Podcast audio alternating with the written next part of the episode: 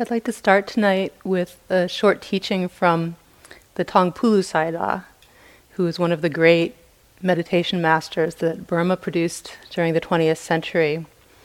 He was a contemporary of Mahasi Sayadaw. If you've heard that name, Mahasi Sayadaw is sort of the, the Dharma grandfather or Dharma great grandfather, um, mainly responsible for this tradition uh, being transmitted to the West that we're here practicing. Uh, Mahasi Sayadaw trained uh, Munindraji, who trained our Kamala, who trained me, and so the lineage goes on.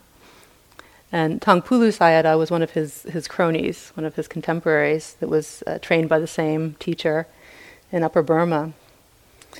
And he was an interesting guy. He was, uh, if you can call him a guy, he was widely considered to be an arahant, a fully enlightened being during his lifetime and still by many now after he's passed on. And he came from very humble origins, just out of a very poor farming family in rural Burma. But his uh, parents had aspirations, so they put him in the local monastery school as a little uh, novice monk at the age of seven, which is still commonly done. It's often the only way for poor children to get an education. And he did very well there. He showed a lot of promise. So when he was a little bit older, at 13, uh, he received a somewhat higher ordination and was sent to a more prestigious, larger school, kind of like a high school college uh, in Mandalay, the, the largest uh, town in that area, uh, where he continued to do very well. Uh, became very learned, uh, very knowledgeable in the in the suttas and the discourses and the monastic discipline and the Pali language, all of these traditional monastic topics that are part of uh, a monastic education. And so at the age of 20, he took full ordination. 20 is the, the youngest age that you can become a full, fully ordained monk in that tradition. And he became a teacher at the same time. And for the next 20 years, he taught thousands of students at this uh, Buddhist academy there in this large city. Uh, was one of the top teachers at this, at center until he reached the age of 40, at which point he decided to do something completely different, which is a very similar course to what Mahasi Sayadaw took. And they, they both ended up at this one center in uh, uh, Upper Burma where there was a teacher named Ledi Sayadaw, kind of the great, great, great, great grandfather of this tradition, who was actually teaching people to meditate for enlightenment, which was something of a radical idea at the time. So Mahasi Sayadaw ended up there, uh, Taungpulu Sayadaw ended up there, and he uh, got his instructions, his meditation instructions, and then he headed for the forest practicing some serious renunciation. So just kind of living in these very secluded spots out in, in the, the depths of the woods, places where people didn't go. Uh, he'd always have to stay close enough to some little town or another that uh, so he could, could get his alms and get his food for the day once a day. But other than that, he would just retreat back into the brush, kind of living in the bushes and any little caves he could find, rock outcroppings, and practicing his meditation for enlightenment. And he seems to have had some success. Eventually, many years later, people were able to kind of lure him out of the forests to start teaching meditation. And he became an important teacher in Burma and visited here as well, uh, I think back around 1980. Um, so he, he was a, an interesting person. And just a few of his teachings have come through to us in English. There's a, a very lovely little small book called Blooming in the Desert, which I'm not sure if it's here in the bookstore or not. If not, you can get it through Amazon. But it's just a very small, very accessible little volume with some great teachings. And this comes out of that book. It's called What Makes a Meditation? When you know that you are feeling greed, you are no longer in ignorance, but possess knowledge. If you know that you are angry and feel hatred, you are no longer in ignorance, ignorance, but possess knowledge. When you know that you're confused, that knowing becomes knowledge, and it is a meditation. Even if you become aware of the feeling, I don't want to meditate, that means you have the understanding that you don't want to meditate. Since you know that you do not want to meditate, that knowing becomes the meditation, the mindfulness and awareness that you know what you don't want to do. I love this teaching um, because it's just so simple and so clear about what we're trying to do here. Just to simply know what's happening, just that. That's really all we need to work on here. If we're filled with desire, just to know that. If we're filled with aversion, just to know that. If we're totally confused, just to know that. If we're totally bored, just to know that. This is the essence of mindfulness. Just to know as much as we can about what is actually going on in this moment. And really, we can be mindful of anything that's going on. We can be mindful of anything that's going on. Because mindfulness trumps everything. It's like the wild card. It can be anything we want it to. It can, can know anything we want it to. So, whatever that painful thing that's happening, we can know that. Whatever really blissful thing that's happening, we can know that. Whatever we think or feel about what's happening, if we like it or we don't like it, whatever story there might be about that, we can know all of that. And as soon as we know that, guess what? We're meditating, even though it may not feel like it. So, mindfulness is incredibly powerful. It has this ability to meet anything, to meet any experience. But at the same time, it's incredibly simple, just knowing, just knowing what's happening. It's so simple that uh, at first, and often for a long time in our practice, we don't even notice it's happening when it's happening. It kind of flies under the radar because just because it is so simple. It's so uh, pedestrian in a way, so ordinary, so commonplace. There's a fantasy book uh, that I read when I was a young adult that I enjoyed quite a lot that is a parody of Wagner's Ring Cycle. If you know what that is, it's this kind of epic story about the Germanic gods and this magical ring. It's kind of like the Lord of the Rings story was taken from this, right? So the the punchline of this book is that through a series of mishaps, this very kind of um, stereotypically geeky, nerdy, kind of puny, scrawny little guy uh, comes into possession of the magic ring, the ring of the Nibelung, and he becomes ruler of the universe. and then everything that ensues with the various gods and goddesses and magical creatures trying to get this ring from him. But I always thought it had a, a particularly clever title. The name of this book is Expecting Someone Taller. because everybody's expecting someone slightly taller to be the ruler of the universe. Um, but this is often how we feel about mindfulness. You know, we're often expecting someone taller.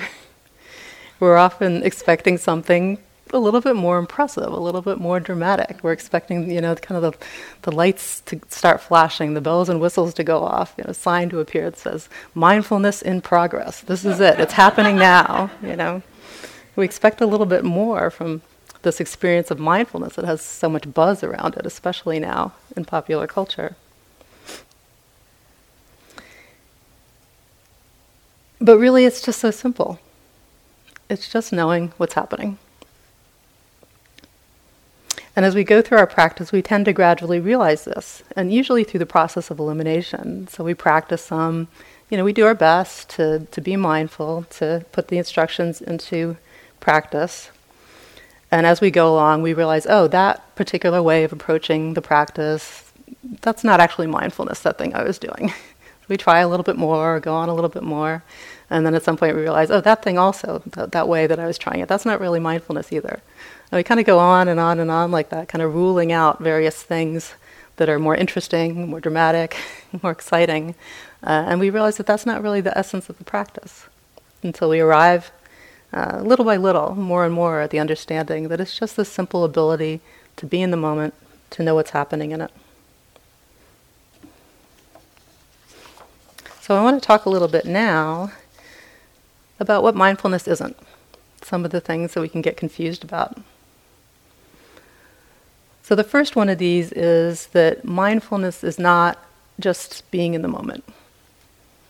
Although it's easy to get that impression because we hear these kinds of messages. You know, we hear this kind of pop message of just be here now, be in the moment, don't get lost in the present or the future.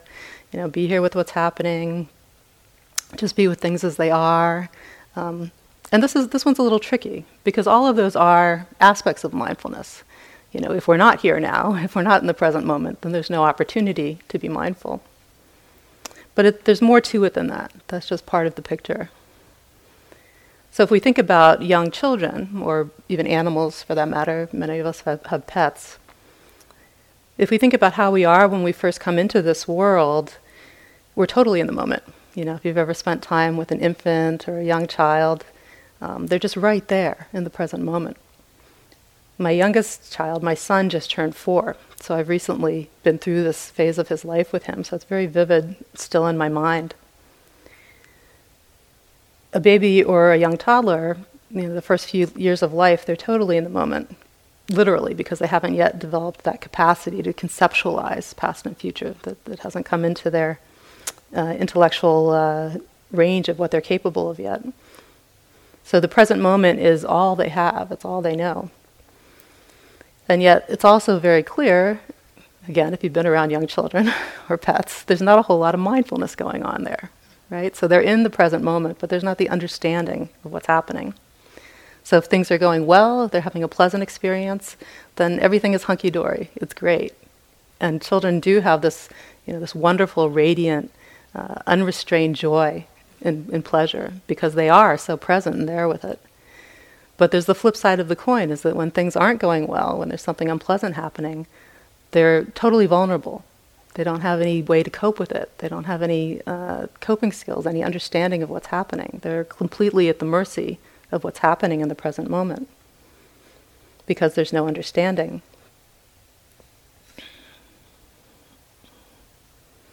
So, all we can do at that stage in our lives, and this is where the patterns that we see so clearly here get established, all we can do is we can push out, we can lash away, try to push what we don't like away, we can try to get away from it, you know, in whatever way we can, uh, or we can try to get something pleasant to replace it, or at least to distract us from it. So, very early on, we develop these strategies for coping with life.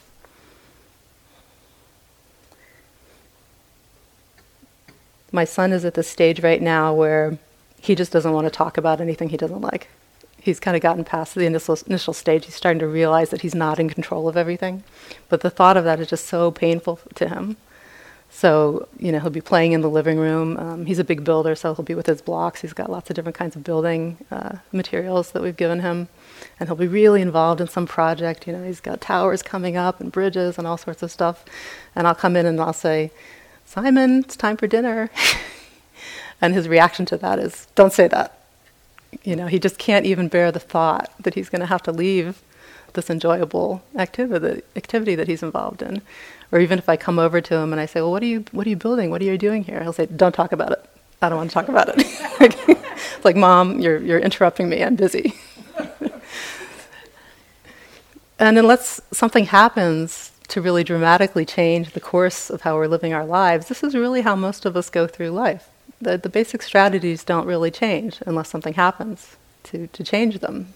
We tend to go through our lives in increasingly sophisticated ways, increasingly complex ways, increasingly powerful ways, basically doing the same thing, trying to push away, trying to get away from, or trying to get something to replace. This is what we call the wheel of samsara, and it is endless because it just goes on and on. There's no end to it. There's no way to come to rest when we're living our lives that way, constantly running after or running away from. The wheel goes on and on, and we never really arrive at a place of deep contentment, satisfaction with how things are. We never really arrive at a place of peace where we can rest and get off of that wheel. So, just being in the present moment in and of itself is not enough. There's another great book title. This one's from Sayadaw U Tejaniya, who's a current teacher in Burma, who's been taught here and been an influence on many of us. He has a book that he entitled Awareness Alone is Not Enough. Awareness alone is not enough. We need more than just being in the present moment to gain knowledge and to really foster wisdom, the wisdom that will help us learn a different way to relate to life. We need to know what's happening in the present moment. And this is how the Buddha presented his instructions for this mindfulness practice over and over and over again. We see this formula in the Pali Canon, in the ancient teachings. He says things like breathing in, one knows one is breathing in. Breathing out, one knows one is breathing out.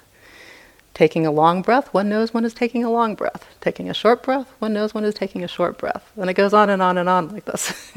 you know, really driving home the point that it's not just to be there with the breath, but to know the breath, or whatever it is we're paying attention to. Know the quality of what's happening in the present moment.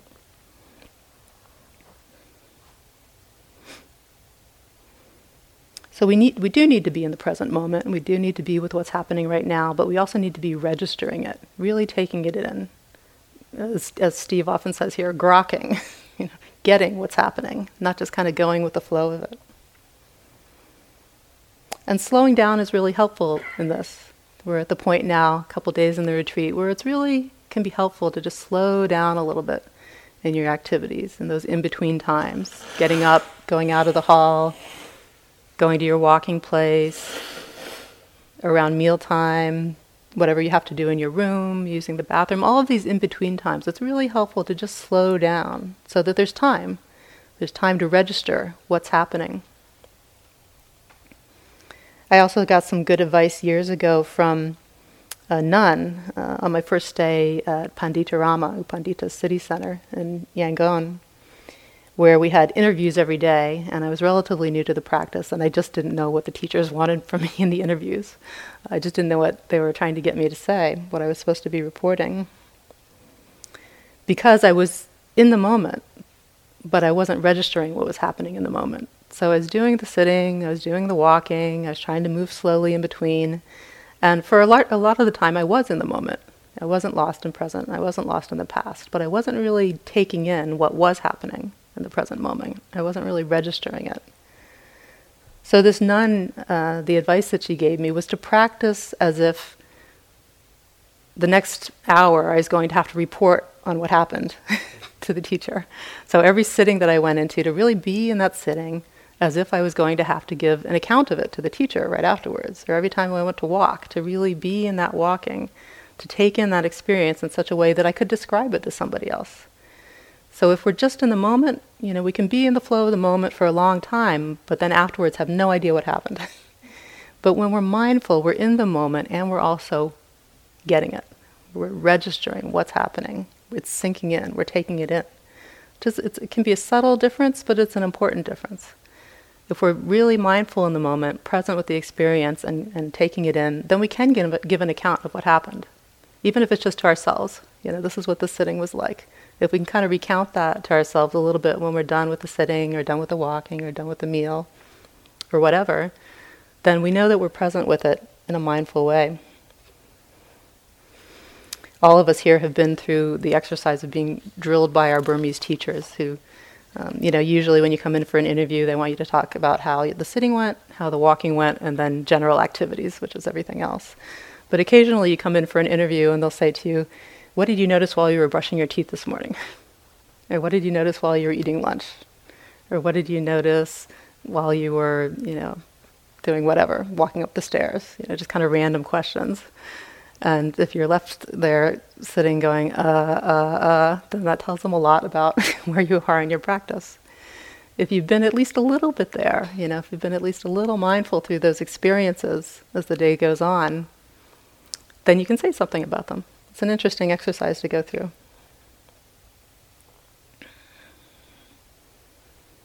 So, going back to that teaching from Taungpulu Sayadaw, as soon as we know something is happening, then we're meditating. As soon as we're in the moment and we know what's happening, then we're meditating.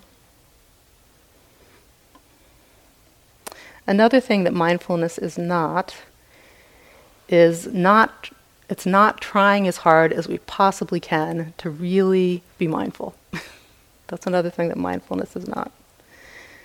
This is another misperception that we can fall into, especially in our culture here um, where there's this kind of Puritan work ethic that we need to work really hard if we want to get what we want. We've got to give it all we got, really go for the gusto. And some of us are more inclined in this direction than others. Some of us are more inclined towards what we call striving, which is really trying too hard, over efforting. We feel like if we're not really working really hard, then there's no way we can be doing it right. It can't be that easy. And we can fall into thinking that this kind of very strenuous effort is somehow mindfulness practice. That we need to just keep the mind on every single breath, zap every single thought, push thinking completely out of the mind, just be completely on the feet when we're walking. No, no exceptions, no wavering, no relief. but this kind of really strenuous effort is, is actually too much. It's not mindfulness, but it, it's striving. It's over efforting. And invariably, we find that it's not effective and also that it's exhausting. If we're at a point in our practice where we feel like this is just so hard, I'm so worn out by this this practice. It's just so hard to be mindful. You know, I can't even imagine being mindful all day long, continuously. The thought of that is just completely overwhelming. I'm being totally worn down by this practice. If you're on that kind of a vibe, then chances are that we're working too hard. We're just putting too much effort into it, unnecessary effort. In meditation, we want to be the tortoise, not the hare. If you remember that famous fable from childhood. So the hare has these very short bursts of intense speed, intense energy output. But then she can't sustain it. She gets distracted or she gets exhausted. She stops to do something else. Um, U Pandita calls this being a, uh, a gecko yogi. In, um, in Asia, I don't know if you've seen them. They have, I guess they have them in some parts of the country here too. But they have these little lizards, these geckos that they they sit on the wall. So as you're sitting in the meditation hall, you'll usually see a couple around, up on the walls, and they'll just sit there and sit there and sit there until something comes within their range that's good to eat, and then they sh- shoot out and grab it really fast. And then they sit there, and then they sit there, and they sit there, and they sit there. So this is uh, Sayadaw's model for how not to practice. Um, but some of us, we fall into that style of practice where we, you know, we make a really intense effort. We really give it all we've got. We really try to stay on that breath, keep the thoughts out. And for a little while we can, and then we get exhausted and it all falls apart.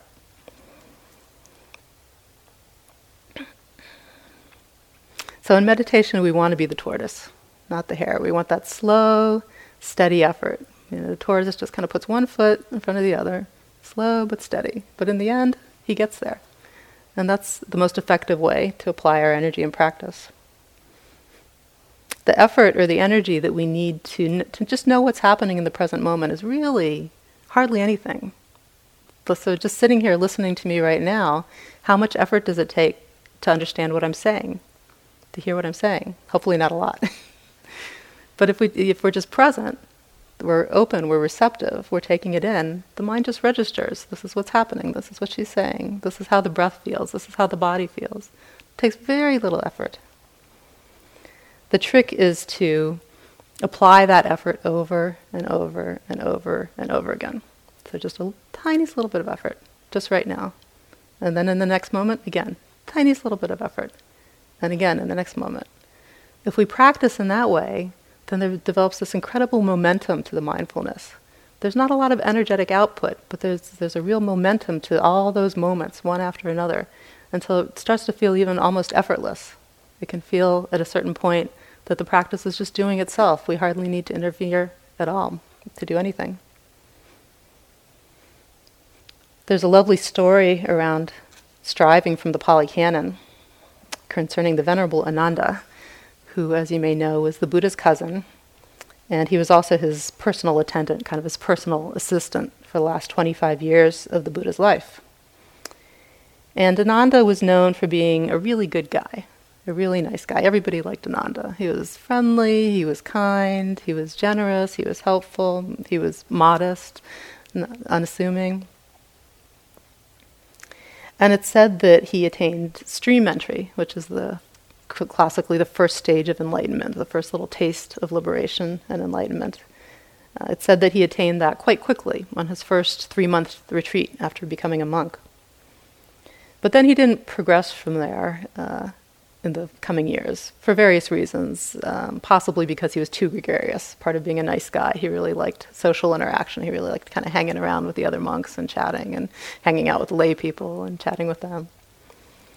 And then he became the Buddha's attendant, and then he was really busy, you know, taking care of the Buddha, dealing with all the people that came to see the Buddha, trying to help them out, and he just really didn't have much time at that point to attend to his own practice.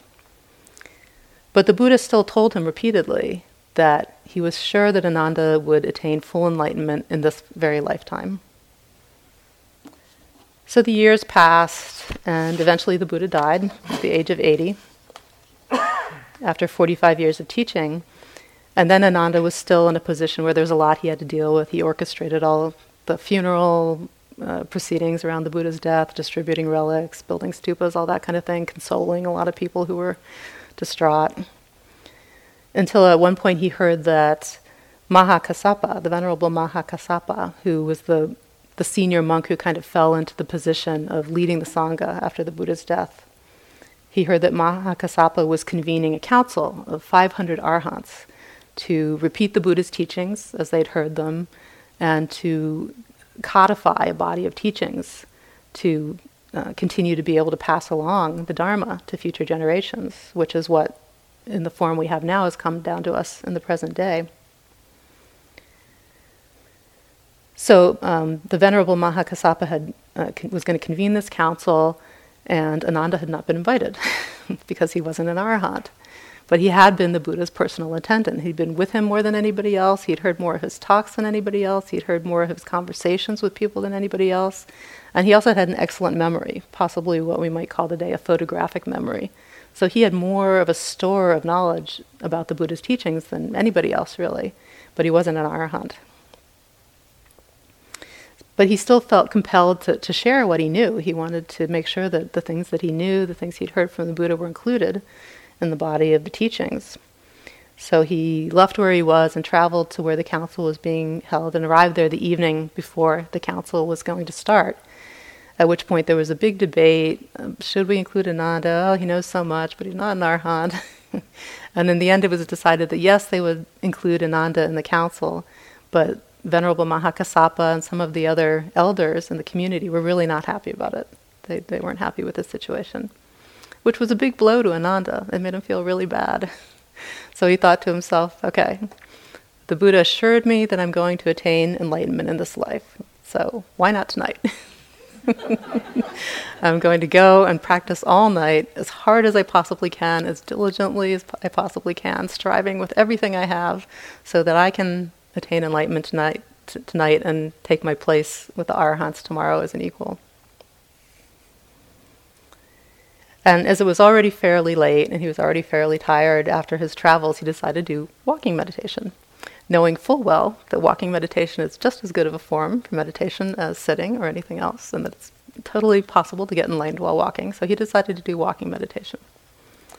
So he was walking back and forth and back and forth and being so mindful, you know, putting all his energy into really being just in the present moment, noticing what's happening until he was so exhausted that he just couldn't walk anymore. He had no, no energy left. So he decided, uh, very calmly, very mindfully, out of discernment, let me go and lay down for just a little while to regain my energy, and then I'll continue.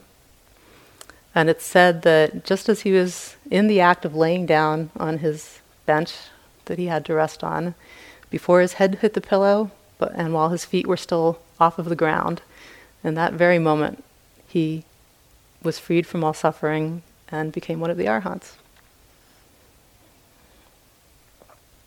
And this is often how it goes uh, with those of us who feel like we need to work really hard at this practice. That's a great example for us. So often we find that it's in those moments where we relax a little bit, those moments where we let up off the throttle a little bit, when things, the stars seem to align, things come into balance, like we can really connect and things open up. It's kind of like revving up a matchbook car, you know, one of those little toy cars that it's got the gears and you pull it back and you pull it back and you pull it back and wind it up, wind up all the clockwork inside of it. But it's not until we let it go that it can actually take off. There's got to be a little bit of release for that energy to actually do anything. I'm willing to bet that there have been at least as many yogis here that have experienced big openings in the dining hall as in here. Because that's where we relax, or once we get outside of the hall. But what goes on in the hall here is very important. important. But for many of us, we're really working too hard on the cushion, or working too hard in our walking place. It's those in between times. And this is another reason why it's so important to stay mindful in all the in between times and really not see anything as a break because those are so often the times where we relax a little bit, things come into balance, and there's really the potential for things to open up.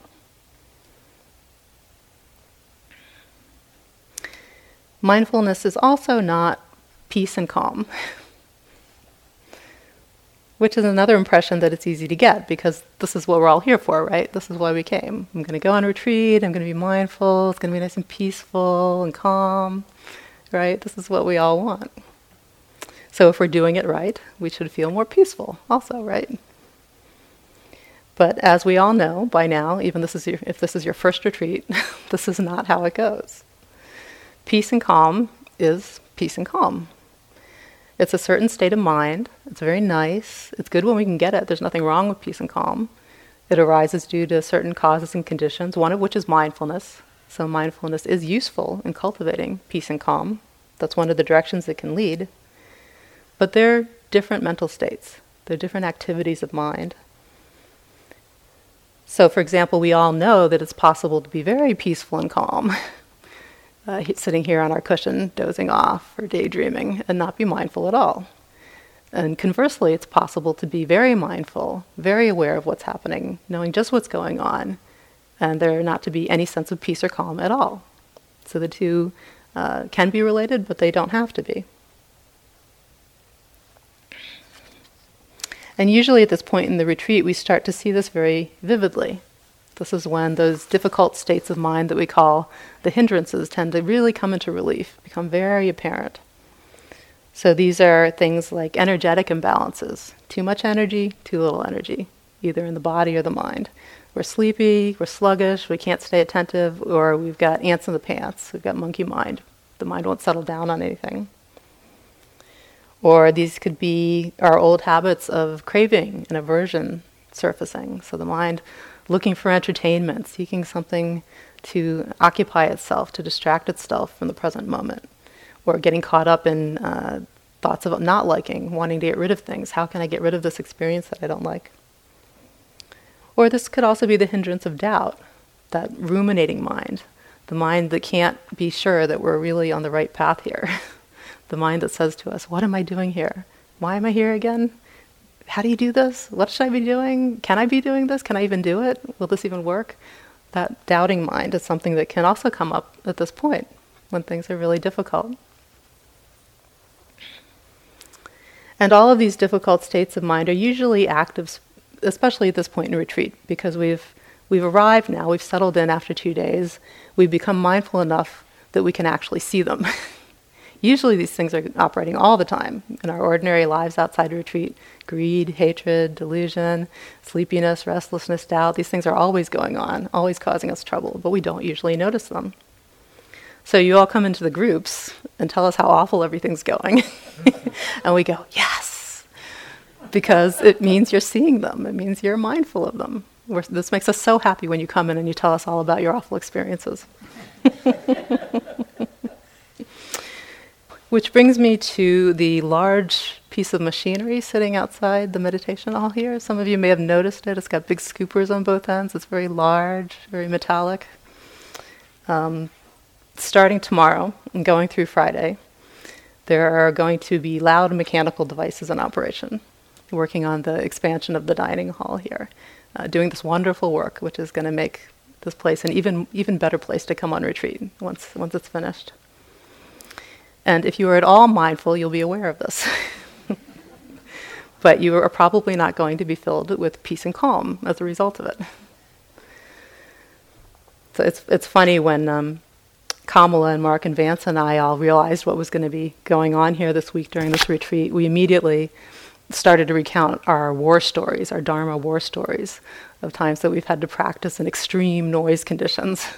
And we've all had them, mostly in Burma, but occasionally other places too.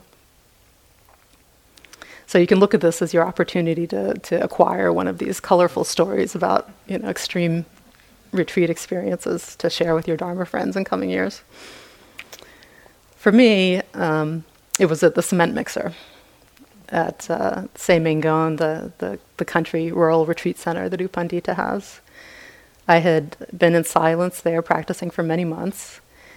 And I was staying in the most secluded of the women's kutis, all the way on the edge of the property, away from everything, away from everybody, not near any hustle and bustle, and just practicing in seclusion uh, because they were actually working, doing construction work on the, the meditation hall. They were like sandblasting the exterior or something so they could redo it. So I wasn't practicing there, I was practicing in my kuti.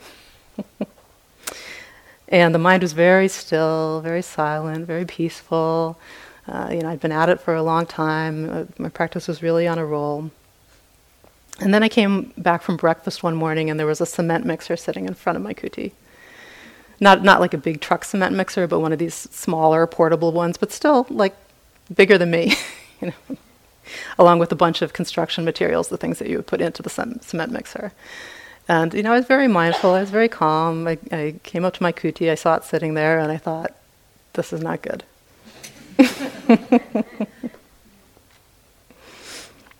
and sure enough, the next day, a big crew of lay people, you know, from the local village came to work on building a new kuti right outside of, right on the other side of my kuti that I was staying in. And the cement mixer was just right outside my window, literally like five feet from my window. And after they'd done the initial digging and got the foundation dug out, that cement mixer was running from dawn to dusk, day after day after day. And I went very politely into my next interview with my with my teacher and reported on kind of all the, the ordinary things that I talked about, and then uh, started to talk a little about about oh well, uh, they there's a, they're building a new kuti next to mine, and there's a cement mixer right right outside my window. So I've been noting noticing and noting a lot of noise, a lot of hearing. I'm noting hearing, hearing these very loud noises. You know, hint, hint. because this was kind of a slow time at the at the center, and there were a lot of other empty kutis in completely different parts of the property, and I knew that.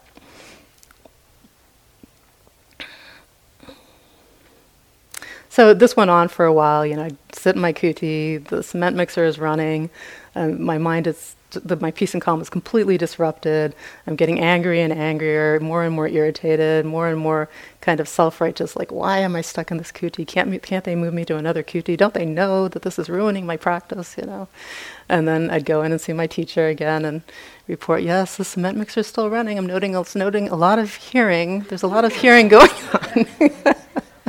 you know, try, trying to be uh, polite and discreet, but I think it was pretty transparent where I was coming from. So, and this just went on and on until finally I was like, okay, I give up. I surrender to the cement mixer. And I started to actually be mindful of hearing, which I said I was doing, but I hadn't really been doing. So I gave up and I decided to just really hear the cement mixer. Um, and at that point, when I surrendered, it was totally transformative to my practice. I was able to actually hear the experience of hearing that cement mixer noise.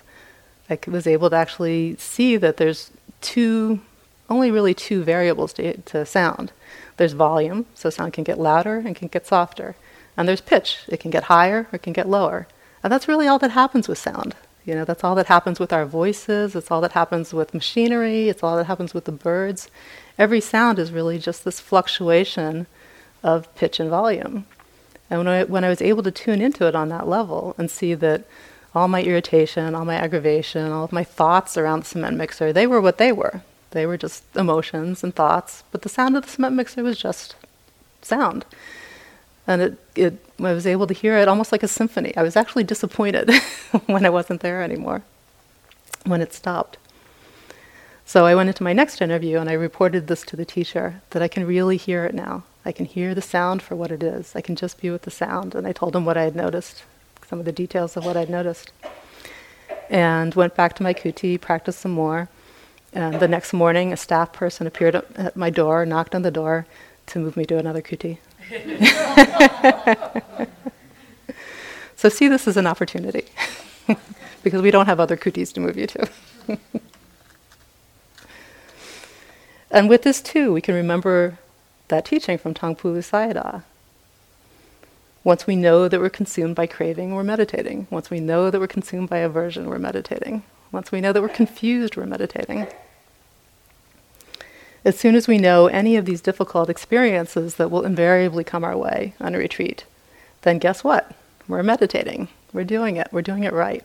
As, as soon as we know in the present moment what's happening, mindfulness trumps everything. It can be aware of the most beautiful, most sublime experiences. It can be aware of the most awful, most difficult experiences. It can be aware of the most boring experiences. It can be aware of everything. And we need to remind ourselves of this a lot during the difficult times. Do I know what's happening? Yes. Okay. I'm good. That's all I need to do. They keep saying that. That's all that I need to do.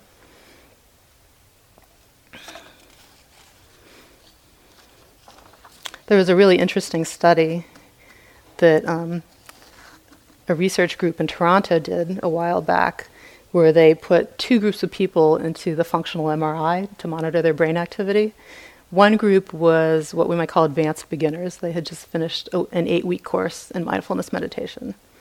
And the other one was complete beginners, so they had no mindfulness meditation experience whatsoever. So they put both of these groups of people into the MRI and scanned their brains while they were told to meditate. And they were looking at two particular zones of the brain. So, one, the more, um, the deeper part of the brain, where the, the direct non intellectual experience happens, that part, the older part of our brain that just registers directly what is the experience of the moment. And then they're also looking at the more surface, superficial area of the brain, which is where our higher thinking goes on, all the, the story making goes on on the outside of the brain, apparently. And but when, when after this experience, when they they asked the people that had gone into the MRI, both the complete beginners and the advanced beginners, how was that experience? What happened? Everybody said, "Oh, my mind was all over the place." So the people that had no meditation experience before, the people that had a little bit, they all said, "Oh, my mind was just all over the place. It was just complete monkey mind." But then when they looked at the scans, they didn't match. The people that were complete beginners, they just looked normal. The the story making part of the brain was firing up just as much as the direct experience part of the brain. But when they looked at the um, the people that had just a little bit of meditation experience, it was dramatically different. That story making part of the brain was not as active even just after an eight week meditation course. Can everybody hear okay? Yeah, okay. All right. We'll get you, we'll get you a device. Or you could come a little closer. Yeah.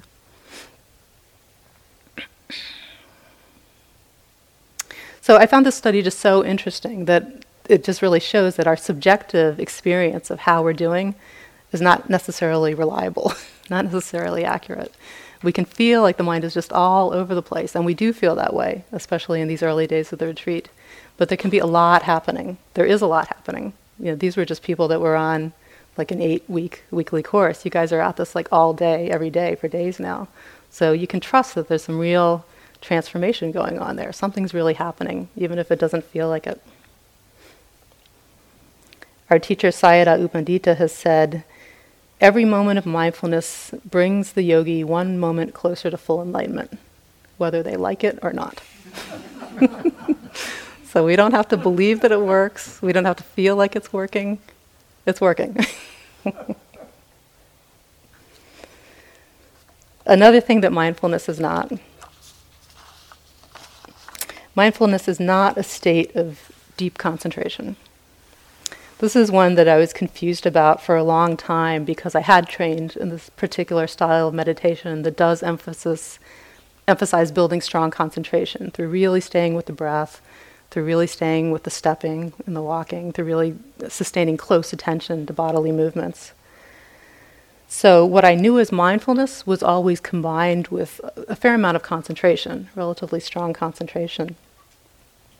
And I really thought for a long time that that quality of concentration, of having a really close focus on just a small subset of experience, taking in lots of details, getting into lots of subtlety with the experience, I thought that that was mindfulness. That quality of mind was mindfulness. And as a result, I thought that the in between times, when the concentration was not as strong, either because it wasn't, the attention was just more diffuse, or maybe at times when I wasn't feeling well and I couldn't muster that level of concentration. All of those in between times when I couldn't get that feeling of being very concentrated, I thought that I wasn't being mindful. I thought that those times didn't count, which with hindsight now I can see was really very limiting to my practice. It very, really limited the um, portion of my practice that I felt was useful, the portion of my practice that I really put my um, time and energy and interest into. I had this very narrow, constrained idea of what productive practice was, that it had to have this very particular feeling to it, this very particular quality to it. And for a long time, this kept me from fully integrating this practice into my life. It was very compartmentalized. It was just the time that I was on the cushion or the time I was doing formal practice in one way or another. And I know there's others who have had this kind of training too in the past, um, might have had this kind of idea about practice. So we try to be really clear here about the difference between concentration and mindfulness and what the uses of each are in the way that we teach here. Concentration is that quality, that power of mind that can really focus, that can focus in just on some small subset of experience, really draw close to it, take in a lot of detail, like the breath, or like the stepping and the walking, or whatever it is that we're directing it to. Concentration is very calming. It has a tranquilizing effect. It gives us this wonderful feeling of peace and calm. And it can be very supportive of mindfulness. It helps mindfulness to draw close and to take in more of the experience. But it's equally possible for mindfulness to function in just an ordinary state of mind without that extraordinary quality of, of concentration. It's even possible for mindfulness to function in a completely unconcentrated state of mind. So there's times when we're just really sleepy or really sluggish and we feel like we just can't concentrate on anything. Mindfulness can still be there. This really amazes me about mindfulness.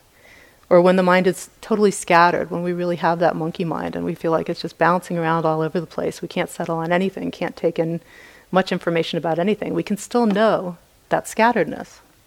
Again, this is just amazing. When I actually got this, that I could be mindful when I was tired, I could be mindful when I was confused, I could be mindful when I was scattered, this revolutionized practice for me because then it became truly portable, available in every moment, possible all of the time. So there are those times when stronger concentration is helpful and possible. Nothing wrong with concentration, just like peace and calm. It's wonderful if you can get it. Great when you can get it. Helpful to the practice.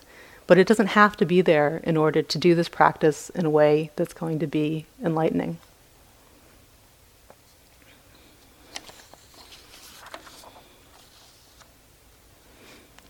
Another thing that mindfulness is not is that it is not a state of profound insight, at least not all the time. it's actually not a state of profound insight most of the time. Actually, it's not a state of profound insight the vast majority of the time. so we can fall into thinking, well, if I were really being mindful, then I would be seeing something else than what I'm seeing. I would be seeing something deeper. I would be seeing something subtler. I would be seeing something more profound. I would be seeing something different than just another moment of my knee pain, or just another moment of sleepiness, or just another moment of obsessive thinking. this is part of our expecting someone taller. And so we can fall into thinking that if we're not having a particularly profound experience in the meditation, if we're just slogging through all of this very ordinary stuff in the mind and the body, that we need to try harder, or we need to get more concentrated, or we somehow need to work with, work with whatever it is that's keeping us from really being mindful. Get it out of the way. But most of the time, and this is just a fact of practice, this is kind of the hard facts of practice. Most of the time, what mindfulness is knowing, what we're knowing in the moment, is strikingly unremarkable, mm. dramatically unexciting, incredibly pedestrian. It's just all that ordinary stuff that makes up the vast majority of our lives, whether we're here or whether we're at home. It's mostly just the same kinds of stuff sensations going on in the body, thoughts and emotions passing through the mind about very ordinary things. This is what our lives are composed of. And the willingness to be mindful of all of that, of all that ordinary, unexciting stuff, is an incredibly important part of the practice. That willingness to just keep showing up, to just keep showing up for another unexciting moment, another unexciting breath, another unexciting step, another really unexciting moment of pain or of confusion or of sleepiness. The willingness to show up for all of that strengthens the mind and strengthens the heart in a very powerful way.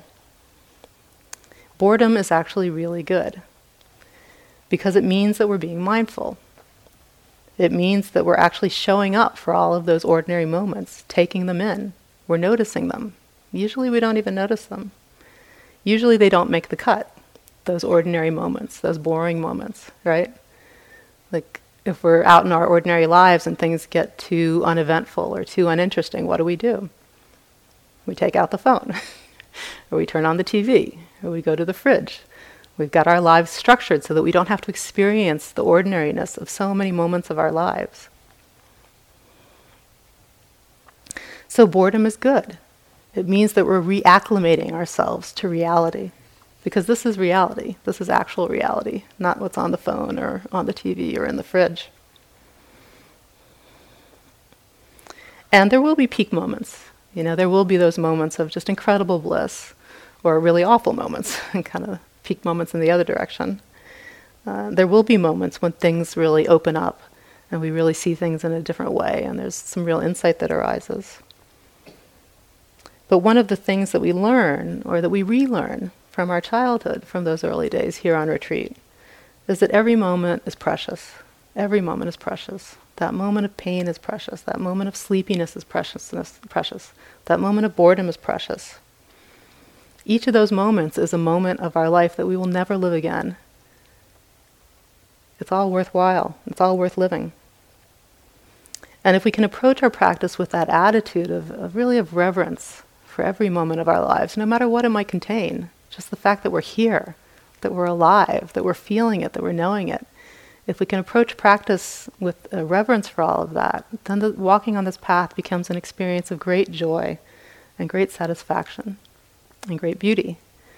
The Buddha said that this path is good in the beginning, good in the middle, and good in the end. So just being on the path can be a wonderful experience because that's where we're going to be for a long time.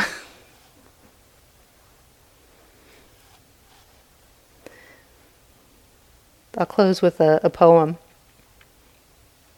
In the time of the Buddha, there was a woman named Patachara, and she had suffered through a very traumatic adult life. She had lost her husband, and then her two young children, and also her parents and her brother all of her family in a relatively short span of time and through just awful tragedies. Her story is really just heartbreaking. And she was wandering around northern India um, in the area where the Buddha was teaching, basically out of her mind with grief, unable to take care of herself. People would throw her scraps of food to kind of sustain her out of pity. Until she encountered the Buddha and something about his presence really touched her, and she kind of came to herself. And she joined the order of nuns and became a very diligent practitioner, and went on to become one of the, the great teachers within the, the nuns community and a mentor to many other women. Um, we have to imagine that all of the suffering that she had gone through had given her a tremendous source of compassion for other people's suffering and made her a great inspiration to those around her. And this is a poem that's attributed to her, describing her enlightenment experience, what happened in that period of time when she was enlightened, those few moments. And I love it because it just so much conveys the ordinariness of what she's doing, of what her experience is on retreat. Um, it's very timeless. You know, we can all relate to this. This was written at least a thousand years ago, possibly more. Um, but the sense of it, the feeling of it, it could have been written in the last century, it could have been written last month, could have been written by one of you here tonight. Bathing my feet, I watched the bathwater spill down the slope. I concentrated my mind the way you train a good horse. Then I took a lamp and went to my room, checked the bed, and sat down on it. I took a needle and pushed the wick down. Just as the lamp went out, my mind was freed. Let's sit for a minute.